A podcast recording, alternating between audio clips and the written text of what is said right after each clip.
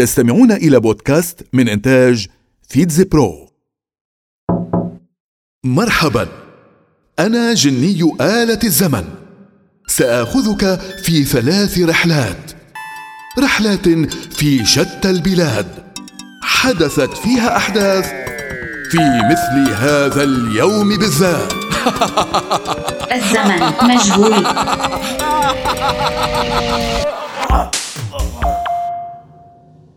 أنا يا أبنائي من كتب فيني المتنبي شعره الشهير وخير جليس في الزمان كتاب.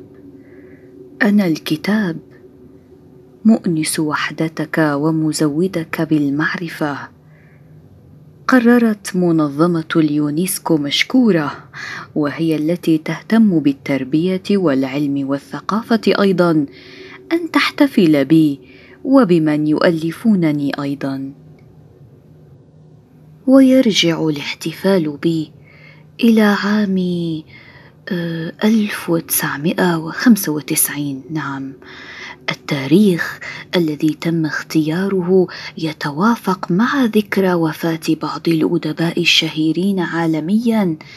أمثال مثلا الإنجليزي ويليام شكسبير والإسباني ميغيل دي ثيربانتس ففي عالم الأدب يا أبنائي يعتبر مثل هذا اليوم رمزيا هو يومي الخاص.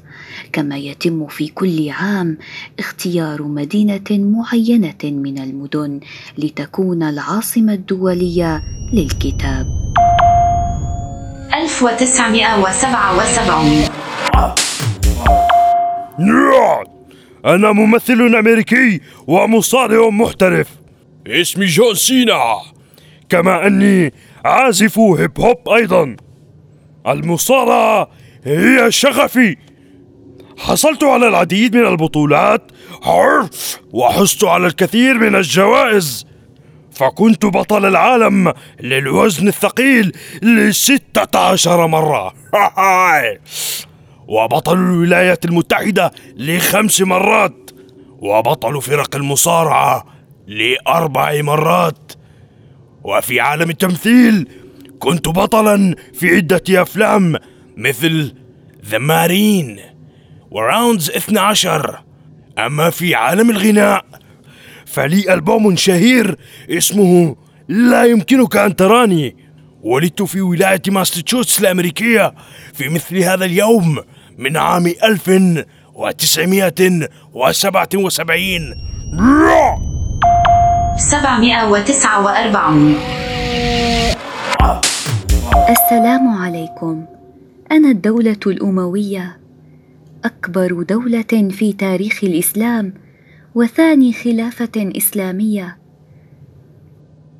عاصمتي كانت مدينة دمشق وفي ذروة مجدي وصلت حدودي من أطراف الصين في الشرق إلى جنوب فرنسا في الغرب.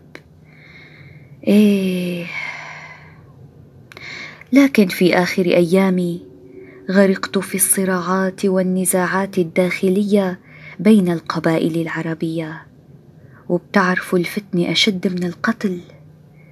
وبدأت الثورات تقوم الواحدة تلو الاخرى في مناطق متفرقة مني مثل اليمن والموصل وإفريقيا. مو بس هيك. اكتسحني المد العباسي قادما من الشرق ووصل إلى العراق تخيلوا. حينها وقعت معركة الزاب الكبير التي سجلت فعليا سقوطي ونهايتي. حدث ذلك في مثل هذا اليوم من عام 749 العودة إلى الواقع.